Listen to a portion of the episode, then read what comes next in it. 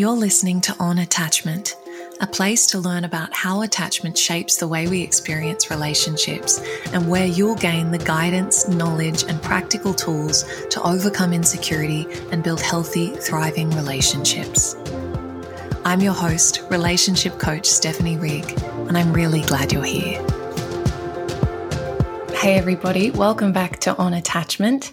In today's episode, I'm joined by Connor Beaton, who is the founder of ManTalks. We're going to be talking all about, as you might have guessed, men in particular, some of the challenges that are facing men in our modern society, how that shows up in relationships, some guidance for men, and maybe also some guidance for people in relationship with men on understanding that experience a little better so that we can cultivate healthier relationships, happier and more fulfilling lives. Connor, welcome. Thank you so much for being here.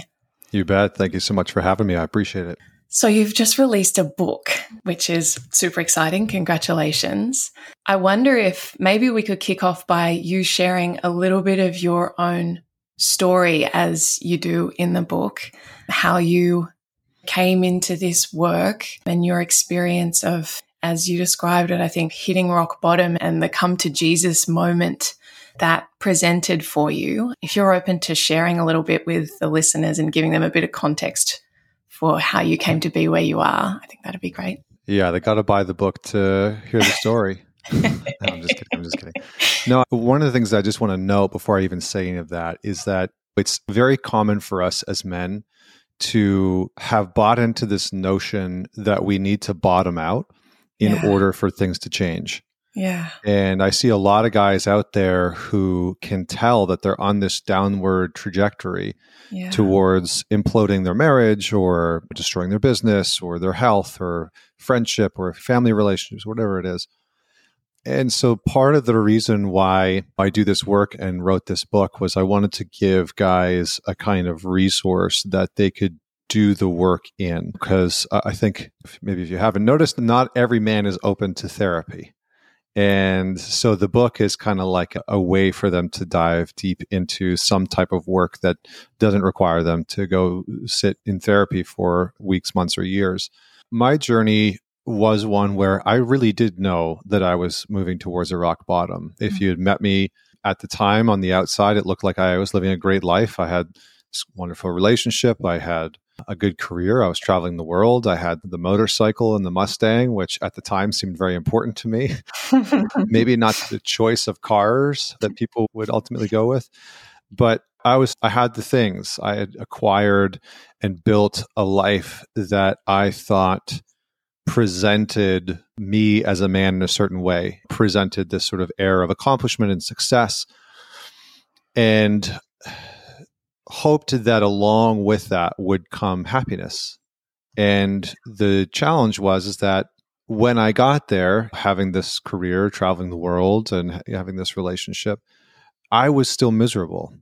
And a lot of that was because behind the scenes, I had these, we'll call them the, the fancy term is maladaptive coping mechanisms. But I had mm-hmm. these addictive behaviors that I had going on infidelity, cheating on in my relationship, abusing alcohol, substances, pornography. Mm. And I was very much out of control. And I was out of control because I didn't like who I was. Mm. And I didn't like who I was because, in, in many ways, I had experienced a lot of pain and hurt in childhood that I didn't know how to deal with. And no one had really shown me what to do with that pain and hurt as a mm. young man, as an adult. Yeah. And so I tried to deal with that pain and hurt by numbing it out by drinking excessively or smoking weed or whatever it was. Mm. And so I, I came into this work because that way of being wasn't workable for me anymore. And the lack of self respect and self love and self appreciation that I had for myself really brought me into some dark places. And it caused me to destroy everything that was going on in my life. My relationship fell apart. She found out that I was cheating on her, that I had cheated on her multiple times, and I tried to talk my way out of it, and it didn't work for good reason. And thank God it didn't. Mm-hmm. And I was questioning leaving my career. And all of these things came imploding in at one time. Mm-hmm. And I didn't want to tell anybody. I thought into this what I call in the book the one rule of men, which is when you're struggling, when you're suffering, just don't talk about it. It's like the first rule of Fight Club, which is don't you don't talk about Fight Club, right? Mm-hmm. So I bought into this notion that if I was struggling, I need to figure it out by myself, and that if I was struggling as a man, that there was something inherently wrong with me. And so there was a lot of shame, there was a lot of self-loathing. Yeah, I was really in a bad place. And when I came out of the other side of that, after living out of the back of my car for a few weeks, not telling people what was going on, in denial of what was happening, I started to connect with other men in my life. I connected with my mentor. And a couple of things happened. One, I started to get be greeted by men in my life when I would open up and tell them what had been going on, they reciprocated. So just a sort of brief aside, like I, I read about in the book, after my rock bottom, having a conversation with a friend of mine who I'd gone to university with and I'd known sort of everything about. And I opened up and I said, here's what's been going on. Here's how I've been struggling. Here's what's really been going on behind the scenes that you haven't known about the infidelities and the pornography and the drug use and all this kind of stuff. And there wasn't a ton of drug use, it was mostly alcohol. But I opened up and told him what had been going on. And I shared pretty, pretty openly. And he paused and thanked me for my capacity to just be real about what was transpiring and proceeded to share with me that he had been struggling with depression for a number of months and hadn't talked about it, and that it had gotten so bad that he had tried to take his own life. Hmm. And in that moment, I really was dumbstruck by this glaring notion. I thought I knew everything about this guy. I knew the type of women he liked to date. I knew the type of scotch he liked to drink and the video games he liked to play. Like I knew all of that, but I didn't know that he had been struggling so much that he had tried to take his own life. And he knew everything about me, minus the fact that I was completely out of control behind the scenes and that I had been having affairs and getting drunk by myself and all this sort of ridiculous stuff that I'd really been cratering myself in my mm-hmm. life and self destructing. And so that got me very present to the fact that maybe I should just say as a caveat that I started to see that happening in many of my conversations with many of the men in my life, where I told them what I was going through and what was going on and what I was trying to work on. And they reciprocated by telling me stuff that they hadn't been talking about marriages that were struggling, affairs that were happening, careers that they were very dissatisfied about or businesses that were on the brink of falling apart. And I was really struck by how many of the men in my life I had surface level relationships with. Mm. And that many of us as men had felt this kind of loneliness and isolation because we weren't talking about the real things that were going on behind the scenes. We were all creating this appearance of what we thought we needed to be as men. And I think for good reason. I think society and culture and women and other men still want strong men. Mm-hmm. And so there's a bit of a conundrum that a lot of us as men, I found myself at least in, of trying to quote unquote have my shit together, but also being able to talk about where I'm struggling. So that was one major thing. And then the last thing I'll say is I came into this work because of an elder because a man in my life who was in his 70s, I talked to him and tried to get some advice and guidance.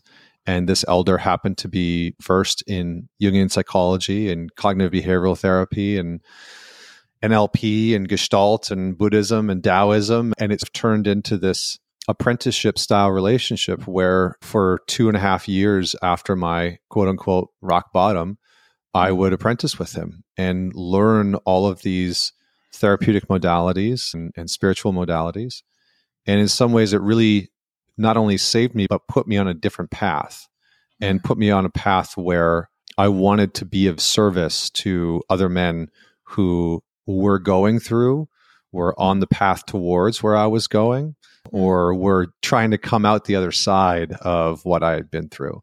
And not that, you know, the details, their life needs to look exactly the same, but men who are trying to better themselves in some capacity.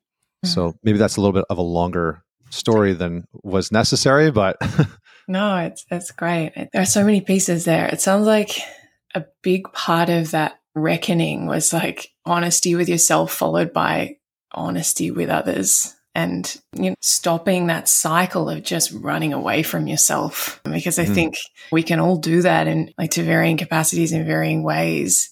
But it's like there's ultimately no running away from yourself in any sustainable way. It catches up with you. It's like that wherever I go, there I am thing.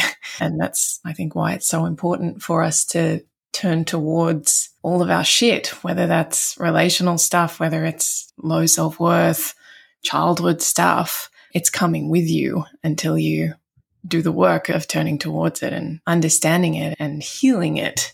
I think it, it'd be really helpful to hear a little more around what do you see as being, and particularly in the context of relationships, what do you see as being the key challenges that men are facing, whether that's observing from afar or the men that are coming to you? What are the key themes that emerge? Yeah. Oh, I mean, there's a number of them. I think, I think we're in a very interesting time socially and culturally where men are very much in decline.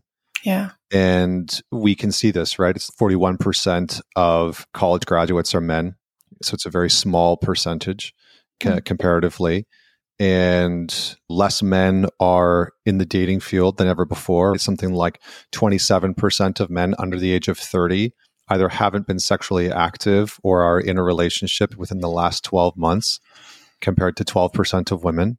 You have 32% of men under the age of 29 that are still living at home mm-hmm. versus mm-hmm. living with a partner. Mm-hmm. So you have this sort of rise of men checking out from culture and society. And a lot of that mm-hmm. pointing to a couple things, which I see happening within the context of relationships. So, one is there's a lack, I think, of men who are really feeling a sense of competence mm-hmm. and coherence around what they contribute mm. to the world, to society, to their friends, to their family, to their relationship. We as men want to have some form of function mm. for the most part, right? We want to have purpose, we want to have meaning, we want to contribute.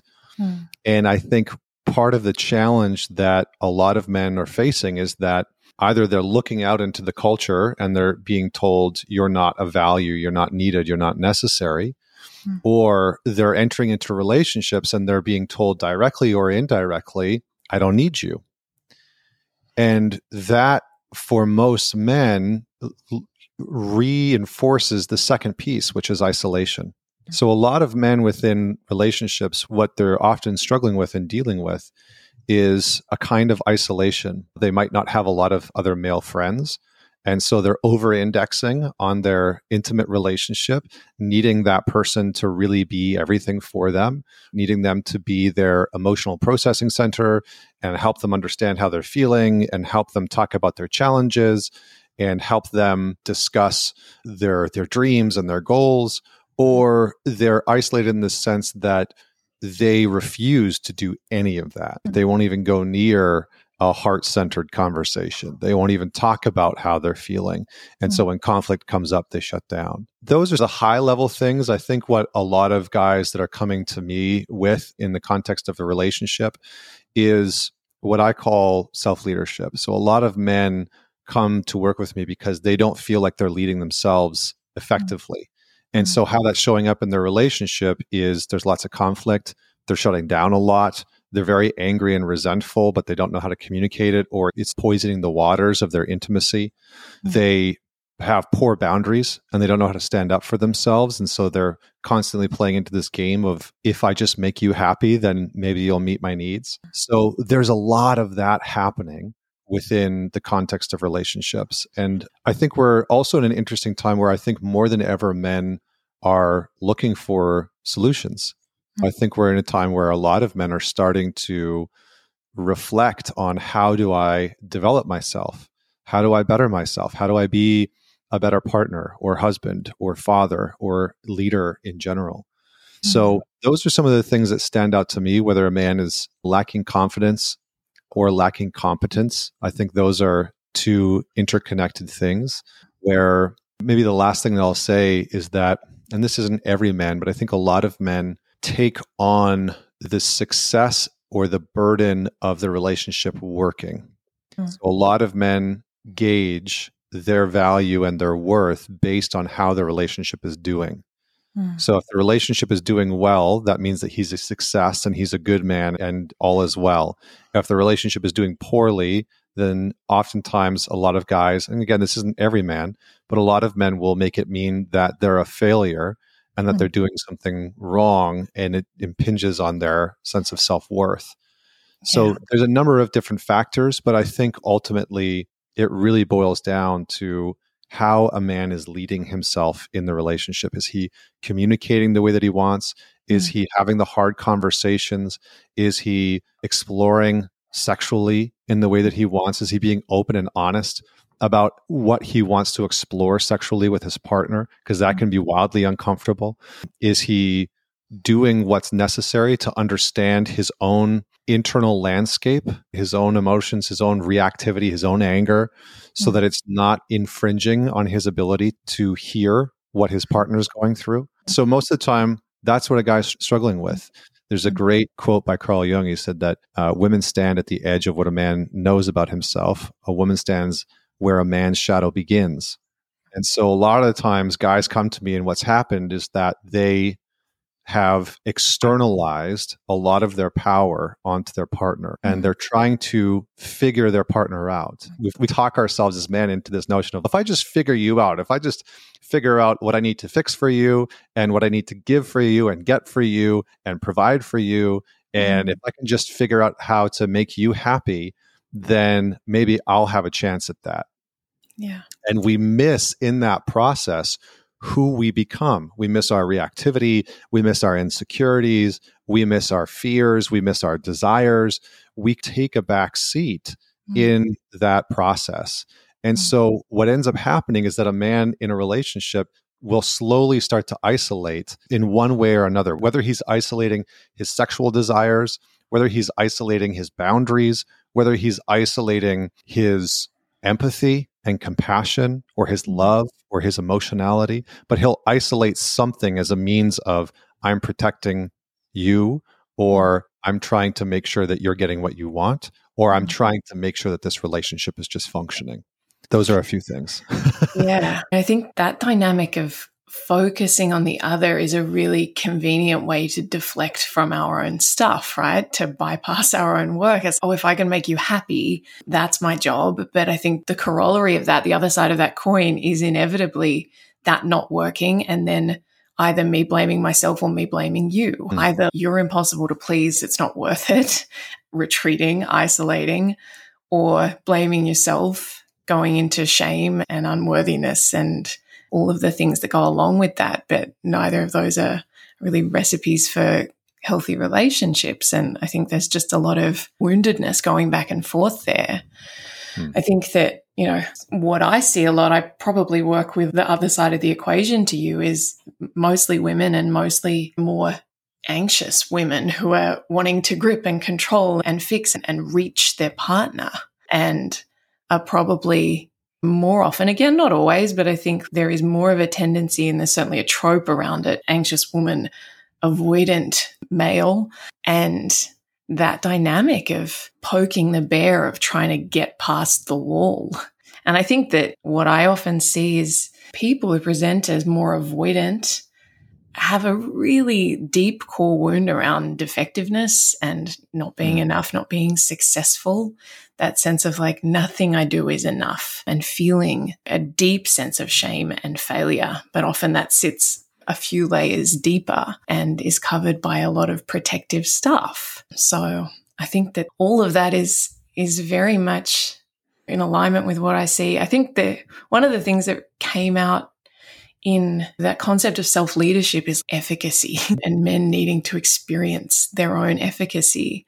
And again, I think, I think it's true for everyone, but especially probably for men, this sense of purpose and efficacy. Can I experience examples of like my own follow through and integrity and discipline. I think that stuff is nothing short of medicinal for men and in relationships as well. I agree entirely. And I think in a sort of it's generality, right? It's a general statement, but I think yeah. generally a lot of women underestimate how important competency is for a man. Hmm. to feel like he has a place in your life, to feel mm. like he is doing things right, to mm. feel like he is contributing to you in some way, shape, or form, mm. to know and have it validated that he has an inherent value to you mm. as his partner.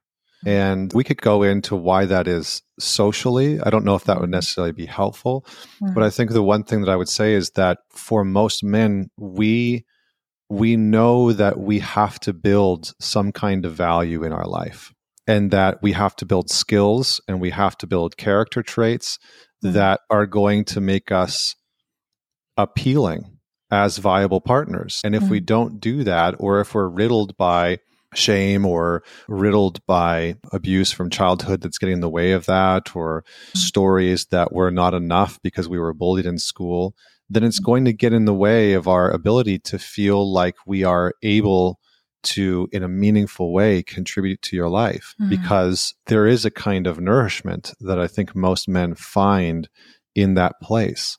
Mm-hmm. And yeah, so I just wanted to add that in because I do think yeah. that it's oftentimes a very male specific thing that it's I want to have a place in your life and I want to know that I'm contributing value mm. and I want to be recognized for that value and I want that value to sometimes not only come from me, but mm-hmm. to have it be something sacred that's a part of our relationship and our dynamic.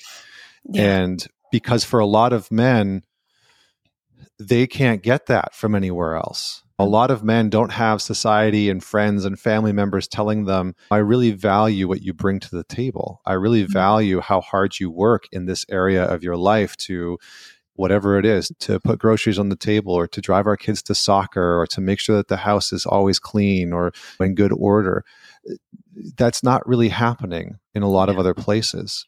Mm. And so I think what I usually say to couples, regardless of the dynamic, is that appreciation is the currency of intimacy. Yeah. And that you can never underestimate how valuable appreciation truly is mm. for the other person. And one of the things that I usually say to a couple is if you can discover the type and quality and consistency and the sort of specifics of what your partner wants to be valued for and appreciated for, that is a kind of gold that you will be bringing into your relationship. And if two people are willing to do that, to say, here's what I really love being appreciated for, like we live on a on an acreage and it's five acres. And so i take the we have a two year old so there's diapers everywhere all the time right? It's, it smells terrible. But our garbage is way at the end of the driveway right? And so mm-hmm. i have to either walk the, the garbage all the way down to the thing at the end of the driveway which is a good like 15 minute excursion or i have to pile the garbage into the car and take the car to the end of the driveway. Now my wife hates doing this guess what I don't enjoy doing it either, mm. but it's something that I undertake. And so, just a simple thing, just a simple example, my wife has just made it a point to thank me for doing those types of things because I'm contributing something to the relationship, making our life a little bit easier, taking care of something around the house. Mm-hmm. And I'm getting it done, even though I know that neither of us want to do it. And so it's yeah. those types of things that are small and simple, but become the kind of foundational fabric that pulls a relationship together. Yeah, I couldn't agree more. And it's something that in my own life, I had to really like deliberately unlearn what was modeled to me in terms of, I think there can be competitiveness in unhappy marriages. There can be this sense of me appreciate you when you haven't done X, Y, and Z thing. And there's all this potential for growth, right? Yeah, the scorekeeping yeah. and the almost this protectiveness or guarding of kindness and appreciation because it hasn't been earned or there's all of these things outstanding. And if I were to acknowledge the positives, then all of these negatives might not get addressed or they might get overlooked. And so I think the fear will often drive someone to just keep pointing out all of the things that aren't right, that aren't up to scratch, that still need work. Mm. And it's just so counterproductive because I think when someone feels like the example that I give, and again, it's often in more of that anxious avoidant dynamic, and it can be like if you've asked your partner to do 10 things and they do nine of them, and your focus is on the one that they didn't do and the imperfect part of it. and taking that as evidence of something, of whatever story you're telling yourself about who they are or how much they care about you, or if, if you really cared about me, you would have done X or you would have done it better or differently. I think sometimes we need to, to step back from our own agenda. And particularly if we notice that part of ourselves that's resistant to showing appreciation, to voicing that and going like, why, what am I gatekeeping here? And why? Part of me is reluctant to be loving? What am I hmm. afraid mm. would happen if I voiced my appreciation freely? I think the thing you'll hear a lot is I shouldn't have to thank my partner for doing basic things. And I just like, I get where it's coming from. And I think it's something we've got to get a little curious about because I don't know what it's in service of. I hear that all the time. I shouldn't have to thank my partner for basic things. It's like, no, you just don't want to. There's, and there's yeah. a big difference because you mm-hmm. do have to. You do have to. You just don't want to. And when you start to get clear on why it is that you don't want to and what you're mm-hmm. actually withholding from the relationship and what might be possible, I think in a lot of cases it's it's I shouldn't need to, which is as I've said, it's I don't want to. And it's usually I don't want to because then I might be recognizing something that you're doing right. I might be recognizing what you are actually doing. And when I recognize that, it might actually override this mm-hmm. unhelpful story that you never do enough or you're not doing what I want you to, or whatever it is the story is that's being held by that individual. And mm-hmm. so, yeah, usually when I hear people say that, my response is, you do need to. and you probably need to maybe more than anybody else because there's a natural resistance and rejection of it. And I think, oh, I hesitate to go down this route, but I'm gonna do. I'm gonna do it anyways. We'll just see where this goes. But I think in our modern culture, a lot of women have been sold this bill of goods of you shouldn't need a man and you should be everything for yourself, and be, that sort of becomes problematic in a relationship where you just don't have space for a man to even contribute to you and I get it to a certain degree. Like my wife is a badass and she's built a huge business and she's wildly successful. And I love her and I'm her biggest cheerleader. I'm her biggest fan and I'm her biggest supporter. But she still does a great job of being able to say, here's where the way that you contribute to me is invaluable where I can't find that anywhere else. And to mm. say something like that or to acknowledge something like that is to put ourselves in a position of vulnerability. And it is to put ourselves into a position of admission, of love, of appreciation. And I think that oftentimes that's a very challenging place to be for anybody.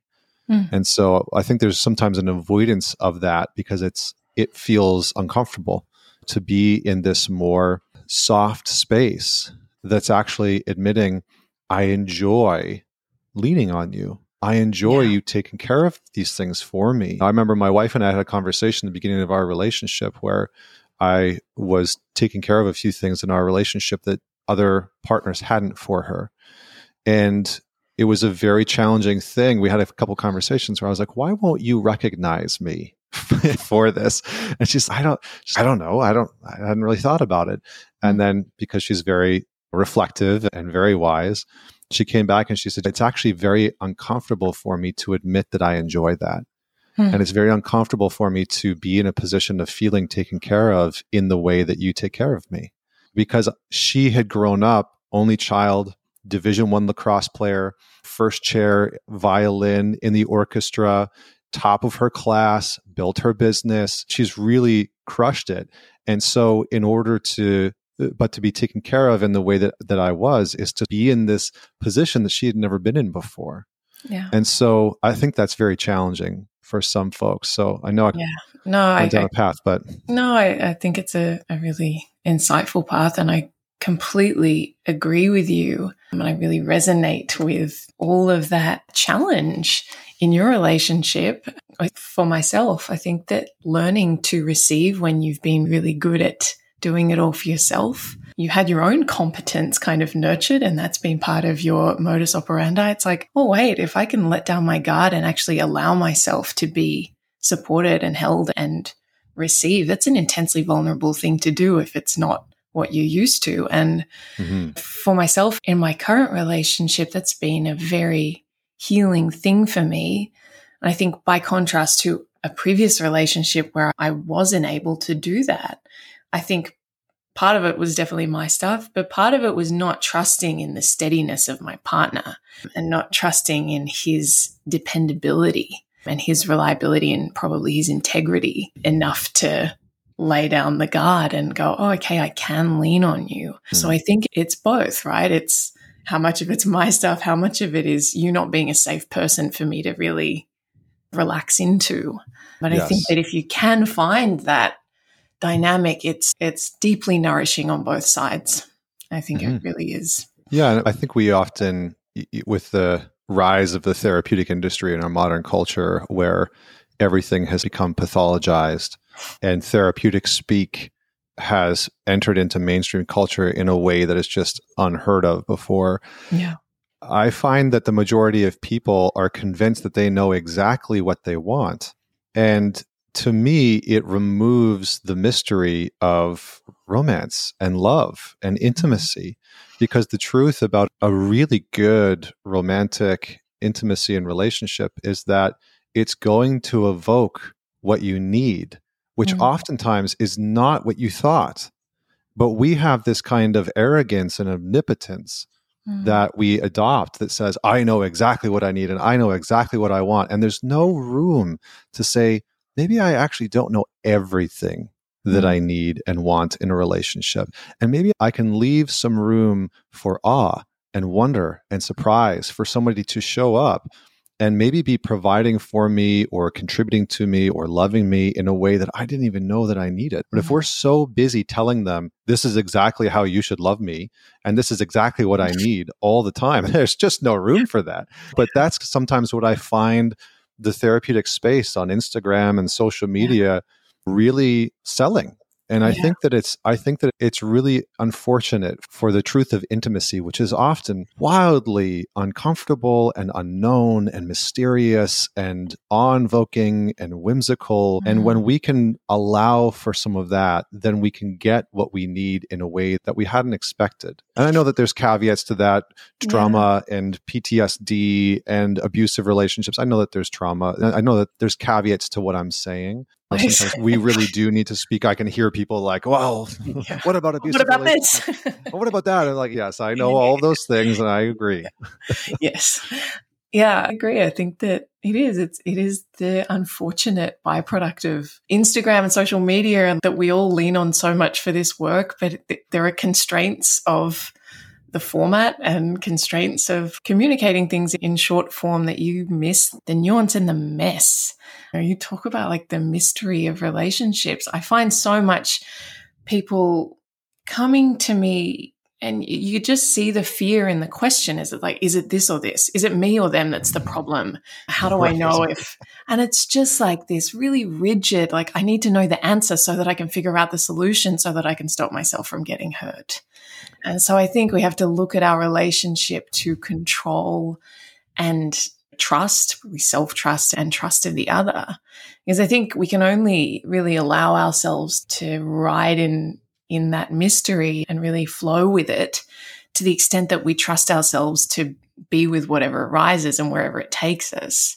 Yeah. Because when we don't have that self trust, we need to have a plan for every possible scenario so that we're braced for it. But I think that mm. that can become a real self fulfilling prophecy because when we're bracing for the pain or bracing for the hurt or the betrayal or the abandonment or the rejection, we lead with that. And we're so guarded from the outset. We're preparing. If I say this, they're going to say that, and then I'll say this. And, and lo and behold, that's the exact conversation we have. So I think that kind of going to our relationships with curiosity and openness, you know, it is a portal to much greater, deeper intimacy. I agree entirely. Well said.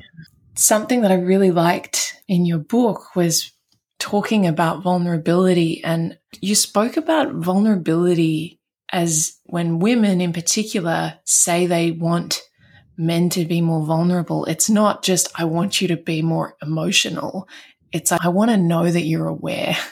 I thought that was a mm. really great distinction. I remember seeing a clip of John Wineland a few years ago talking about awareness and how that was such an attractive trait for men to possess and for women to perceive in men. Is I'm self aware, I'm aware of you and what's going on with you, the impact of my behavior on you. I'm environmentally, relationally aware. And I think that's just so astute. I think that mm. without most people wouldn't be able to put words to that. But I think if you said it to them, they'd be like, yes, that is what mm-hmm. I'm looking for. I'm looking to know that you are aware and that I can trust you, that you are in control of yourself, that you are able to self regulate, able to carry yourself. Because if you're not aware, then I feel like I have to be aware for you, and that scares me. Could you speak a little more about that? Yeah, in a very simple sense, a man who is unaware of what he's experiencing or a man who won't admit to what he's experiencing is a dangerous man. Yeah. It's plain and simple. And yeah. dangerous in the sense that for a woman, that's hard to be around, right? When a woman is around a man who she can sense and knows you're angry right now, mm. and that man isn't willing to admit, yes, I'm angry, or yes, mm-hmm. I'm feeling this way, that's scary. That's just plain and simple, right? I mean, mm. I'm six two. My wife is five eight. I'm 200 pounds, right? She's not. And so just that natural dynamic. I can imagine being around a dude that's six foot six and 300 pounds. And I'm like, Are you angry? And he's like, No, I'm fine. I can tell that he's pissed. It's like, that doesn't feel safe, right? Yeah. It just doesn't feel safe, plain and simple. If you just remove mm-hmm. all the dynamics and make it very logical. Yeah. And so I think we as men often we hear this conversation about vulnerability and there's this huge push. I think I, I wrote about in the book the myth of male vulnerability this notion that we as men are just inundated with these messages. You need to be more vulnerable. And it doesn't even really seem to matter what the prognosis is or what the challenge or the problem is that a man is facing. The solution and the medicine that is delivered to him always seems to be you just need to be more vulnerable and i think it's hmm. garbage i think that there is a time and place for a man to be vulnerable. But I think that most men know that there's an inherent risk to them being vulnerable. If you are vulnerable in the wrong way with a relationship, that might end it. And that's just true. And we hmm. as men know that because if I'm in the beginning of a relationship with a woman and I'm building rapport with her and something happens in my life and I break down about it and am completely dysregulated and beside myself about it, and she's having to care for me, that can shift the dynamic of the relationship immediately. And men know that. So, men, we kind of know that we don't know if we're going to get rejected or if we're going to have our experience shut down or if that's going to impact the intimacy within the relationship. So, I think it's a very challenging thing for men to find the balance of. But what I do know is that oftentimes what women are actually saying is not that, oh, I just want you to open up and cry all the time, or I want you to tell me how sad and depressed you are, or I want you to inundate me daily with how overwhelmed you are with work or how much you hate your job. What I actually want is some indication of that, what's happening inside of you, mm-hmm. because that shows me that you have a certain level of awareness. Mm-hmm. You feel more safe when you're able to do that. Mm-hmm. And you're in charge, not in control, but you're in charge of what's happening inside of you. So you're mm-hmm. taking responsibility and ownership as a man over I, you know, I feel a lot of anger, or I feel pressed lately, or I have a lot of anxiety coming up, or I really am struggling with whatever it is job, work, friends, mom, dad, etc. That's, I think, the kind of vulnerability that a lot of men are being asked to do. And I think that the more depth oriented emotional processing that seems to get talked about in modern culture is something that men need to practice amongst other men because mm-hmm. it's not a natural, for most guys, it's not like second nature, just being very open and vulnerable about how they're feeling, you know, about having been in a sexless marriage for two years. It mm-hmm. doesn't feel natural for a lot of men to open up and say, here's how I've been struggling behind the scenes. Mm-hmm. And we can talk about how do we change culture and how do we make it more natural and all those types of things. But that's a very complex dialogue. So I think the more direct thing, speaking directly to men, is when you're able to step into owning what your direct felt experience is, mm-hmm. meaning what are you actually experiencing directly in the moment in mm-hmm. your body? Heat, frustration, anger, mm-hmm. confusion, anxiety, coldness, etc. Like what's actually mm. going on inside of you. When you're able to identify that for yourself mm. and communicate some of it to your partner, you are displaying the type of vulnerability that most women are asking for. Mm. You're saying, I know how I feel right now. You're right. I am feeling angry. Or, yeah, I feel kind of ashamed that I forgot to do that. You know, mm. or I feel embarrassed about this thing that happened. And I don't need you to fix it for me. I don't need you to solve it for me. I just, I want you to know that's what's going on. Mm-hmm. And that in itself, for most women, is going to be like, ah, like a big sigh. It's okay. You can recognize. And the bonus, the sort of icing on the cake is when a man is able to say, and I have the resources in my life to go and work through this or deal with this. I have good men in my life that I can bring this problem to or this mm-hmm. challenge to to discuss, to feel through, to explore, etc. Mm-hmm. And it's not that we can't do that in a relationship, but again, the majority of men over index on their relationship to be that space where they bring their internal world. And for most men, it's a sign that there's a wound with the masculine there's mm-hmm. a wound with men that they don't trust men to bring their challenges, to bring their hardship, to bring their emotions, their mm-hmm. hurt, their pain. It's mm-hmm. why the first line in my book is a man's work begins in pain. It mm-hmm. begins with your pain as a man and beginning to understand it. Yeah, maybe I'll pause there. yeah. When you say that, like for a lot of women, hearing that kind of, I know what's going on for me and like, I, I've got this here's how I'm feeling. Like, I think this might be what that's about. And like, I'm going to take care of it in this way. And it's just like, huh. And it is. And I think that that's goes back to this over functioning thing that a lot of women have developed to keep themselves protected or just because that's how we've been socialized in recent times to be able to do everything and take care of ourselves and take care of other people. But at the same time, something I see all the time and I relate to is like this deep and visceral fear of having to do that forever. And mm. so it's both. It's like I can do it and that's that's my default and that's where I'll go. That's comfortable for me to take responsibility for you and try and micromanage you and do the psychoanalysis for you and try and do your emotional processing for you and, hmm. and suggest what you might need. Uh, but at the same time, I'm terrified of having to do that because the thing that comes up is who's going to do that for me? That's right. If I'm always the supporter and the carer, then there is a part of me that's terrified that I'm going to be alone or emotionally abandoned if and when it's my turn to need support. Or perhaps I'll just never let myself be in need of support because I don't trust in your ability to hold me there. Mm-hmm. And so again, it's this thing of there's stuff on both sides there and it can be really painful or it can be really healing to step back. The notion that if I can signal to you that I know what's going on inside of me, I have that awareness, I have the tools and the resources to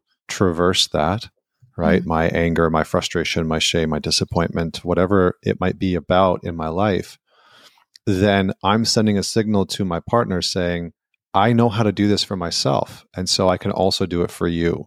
Mm-hmm. And there's a really deep attraction to that. I think I look at a lot of the, again, the therapeutic content, the dating coaching content that's out there on, on Instagram and social media, Facebook and TikTok and that kind of stuff.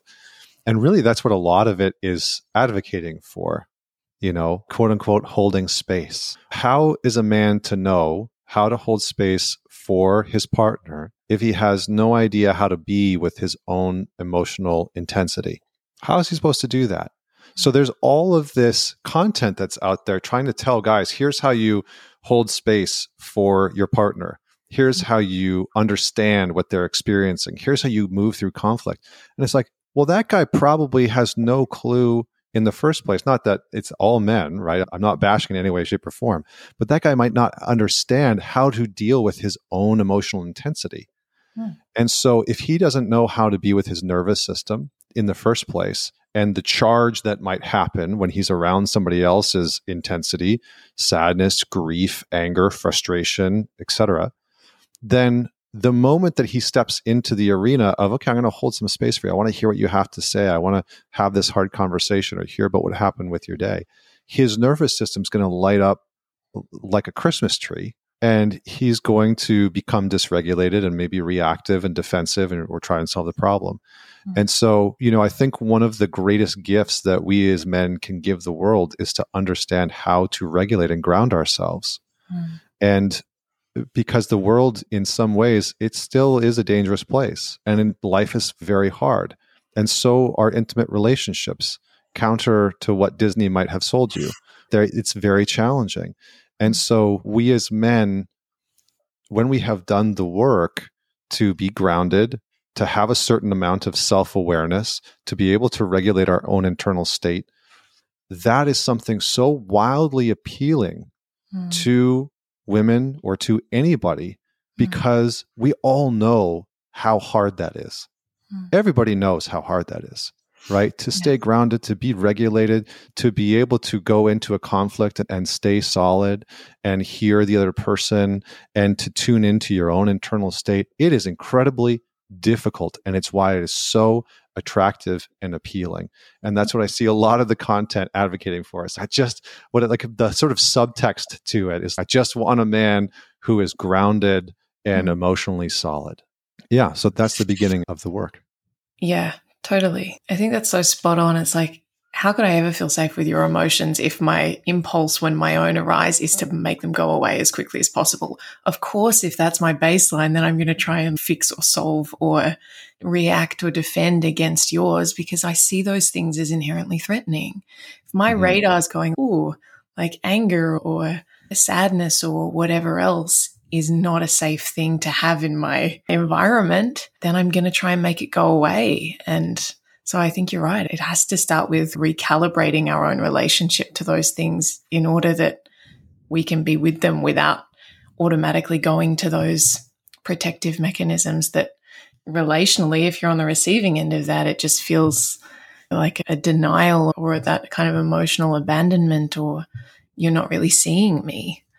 Yeah, I think that both people have a role and a responsibility. Mm-hmm. And I think it's oftentimes what we do is we enter into this with those types of questions. I hear, I get all those DMs all the time, right? Should he be doing this first or should I do this first? Right. Or, and so I, I do think that both people have a responsibility. You know, I think, I think in some ways what men are often looking for from their female partners is, is an acknowledgement of when it is going right. Mm-hmm. That appreciation that I was talking about before, the acknowledgement of when a man has stayed grounded, has been able to hold space, has been able to have the tough conversation.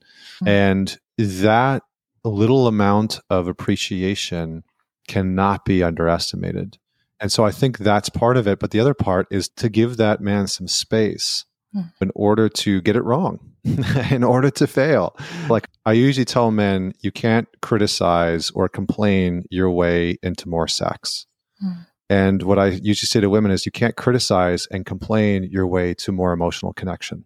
Mm. It just doesn't work, right? It shuts yeah. down the conversation. And yet, this is the tactic that so many men and so many women take in relationships, right? It's I want mm-hmm. more sex, and so I'm going to criticize you and complain about it. And for a lot of women, it's I want more emotional connection, or maybe it's I want more sex. Can they can both be uh, they can both apply to both genders, but we use criticism and complaints as a means of trying to get our needs met, and it just never works. So the best thing we can do mm-hmm. is create a little bit of space mm-hmm. and reinforce what's working well. Yeah, totally. I think to go back to a safety thing, if if this person's emotionally disconnected from me because anything else doesn't feel safe, then telling them how wrong and bad they are is not going to be the thing like that create the soil in mm-hmm. which that safety and the connection is going to grow. It's just the complete opposite of what we need. I always imagine the tortoise retracting into its shell and then just beating on the shell and saying, come out. It's not going to work. It's, yeah. it's the opposite. It's like, how can I contribute to your experience of safety in this relationship and trust that from there we'll grow in connection together rather than how can I force you to show up the way I want you to so that I feel mm-hmm. better about things. But it yeah, takes a lot of it takes a lot of kind of emotional maturity and personal responsibility to to step back from our own agenda and look at the relationship more holistically. Absolutely. Yeah. And I think it's easy for us to love the parts of our partner that we already love. And it's hard for us to love the parts of them that we wish were different. And learning, I had a very wise mentor I've had a, the grace and the fortune of having a number of them, but one of them said, acceptance without love is hollow. Hmm. And so oftentimes we see these hard parts of our partner. Maybe they're a little bit more reactive than we'd like them to be, or they shut down easily, or whatever hmm. the case may be. And at first we buck against it and we might criticize them and try and get them to change. And hmm. then we move into a place of maybe I'll just accept this. But that acceptance is holding hands with I don't like it. yeah, I'll, to- yeah, I'll tolerate this shit. Against right? my better judgment.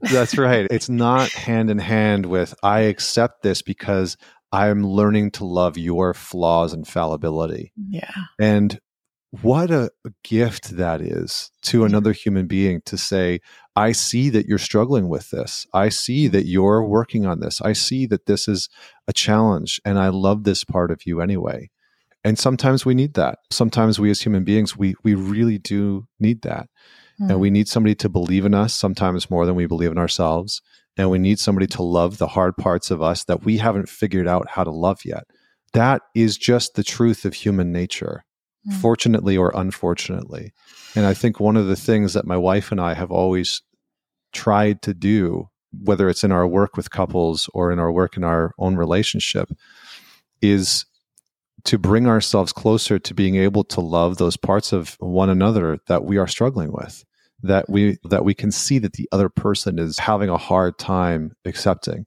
now of mm-hmm. course there's boundaries within that and there's that happens within reason and it's not letting the other person get away with all kinds of nonsense that is mm-hmm. diminishing the relationship but it's mm-hmm. really looking at how can i love this part of my partner that I can see that they're struggling with and that I'm struggling to accept. And when we can make that part of our mission of love, part of our mission of intimacy, part of our mission of a relationship, things will naturally start to change. Because uh, maybe I'll just share a quick example. Like I remember my wife tells this story, and so uh, I'm telling it because she's told it. uh, where we were in a conflict in the beginning of our relationship. We'd been dating for seven or eight months, and I don't remember what the conflict was about or what we were actually like in an argument about.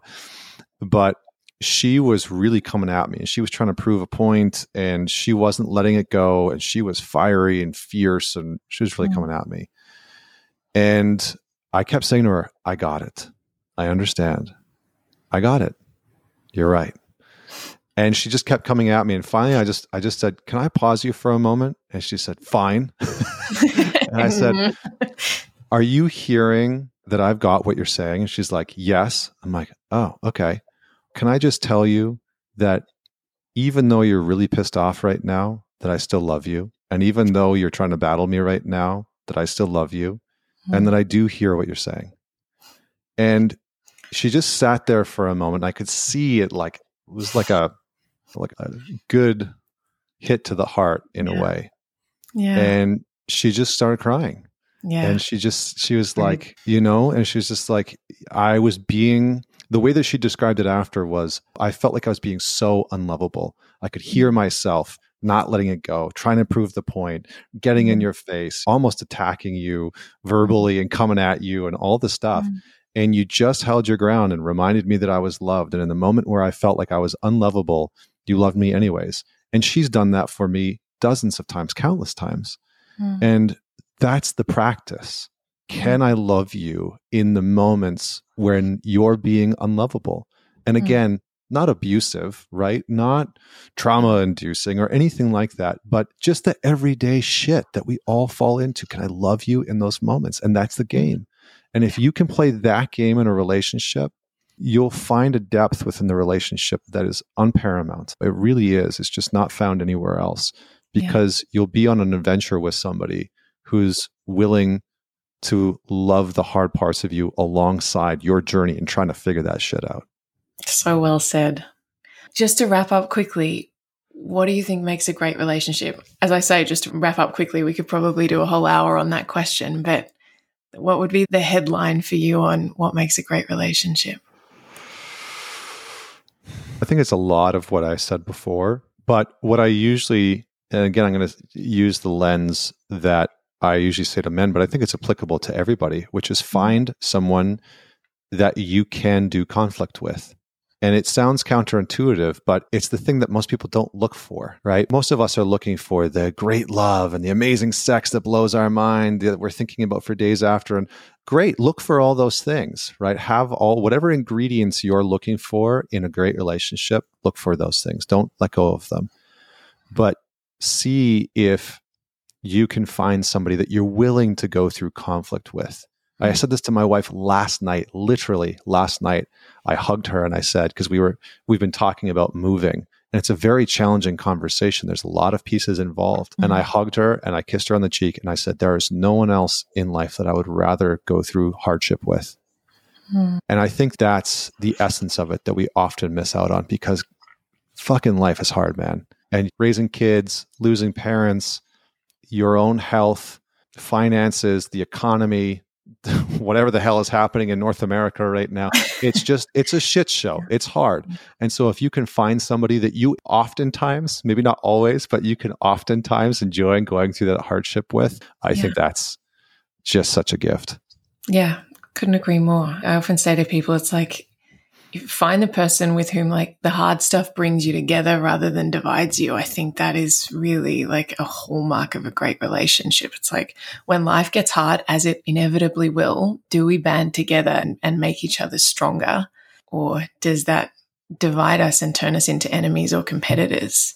Because yeah. I think that's very telling. Yeah, and can both people commit to that? I think that's the other caveat, right? That both people actually need to commit to that mm. way of being within the relationship and, and that value within the relationship. Totally. Connor, thank you so much. This has been such a beautiful conversation.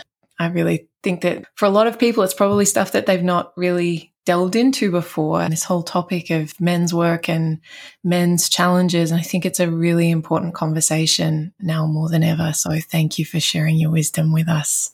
Thank you. Thanks for having me. Thanks for joining me for this episode of On Attachment. If you want to go deeper on all things attachment, love, and relationships, you can find me on Instagram at Stephanie underscore Rigg or at stephanierigg.com. And if you enjoyed this episode, I'd be so grateful if you could leave a review and a five star rating. It really does help so much.